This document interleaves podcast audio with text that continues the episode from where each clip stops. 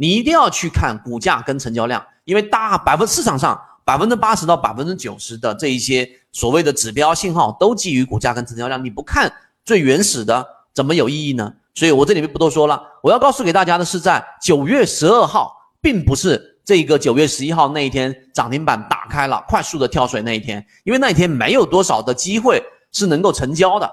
大家看活跃资金就知道了，非常的活跃，是在十二号那一天。那么在这个位置上，它出现了成交量。我今天的实战房里面讲的第三个非常重要的话题，就是关于这个的。这个成交量是在下跌的时候放量的，而放量之后，大家可以看到。成交量的筹码全部就会聚集在这个位置上，就形成了一个小幅的筹码峰，大概是在呃十六块六毛钱附近，看到了没有？下方的筹码峰，然后经过上涨之后上移上去了。那这个时候其实上移是很正常、很正常的，但这个上移的这个比例是相对比较多的，在这个位置，大家明白了吗？我截图吧，大家注意看。所以我要强调的两点，我不会来来去去、重重复复的讲，但大家希望能够意识到。在这个地方上，筹码上去了。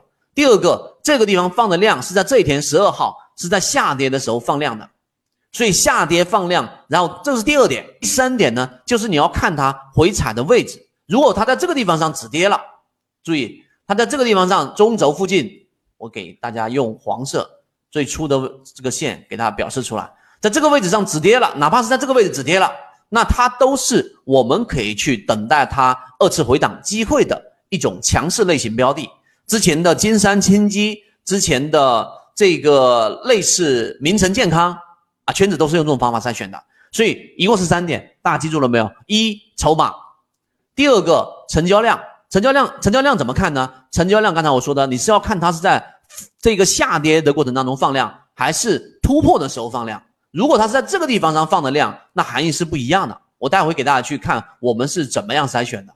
这第二个，第三个，你是要看它的整个回踩能不能站稳，就是看股价。这三点大家明能不能明白？好，所以你会发现它并没有出现一个很好的这个止跌，它整个在中轴这个位置，至少现在看来还在观察区域。所以先锋店的短线上是不会有太多的现阶段模型是不太符合的。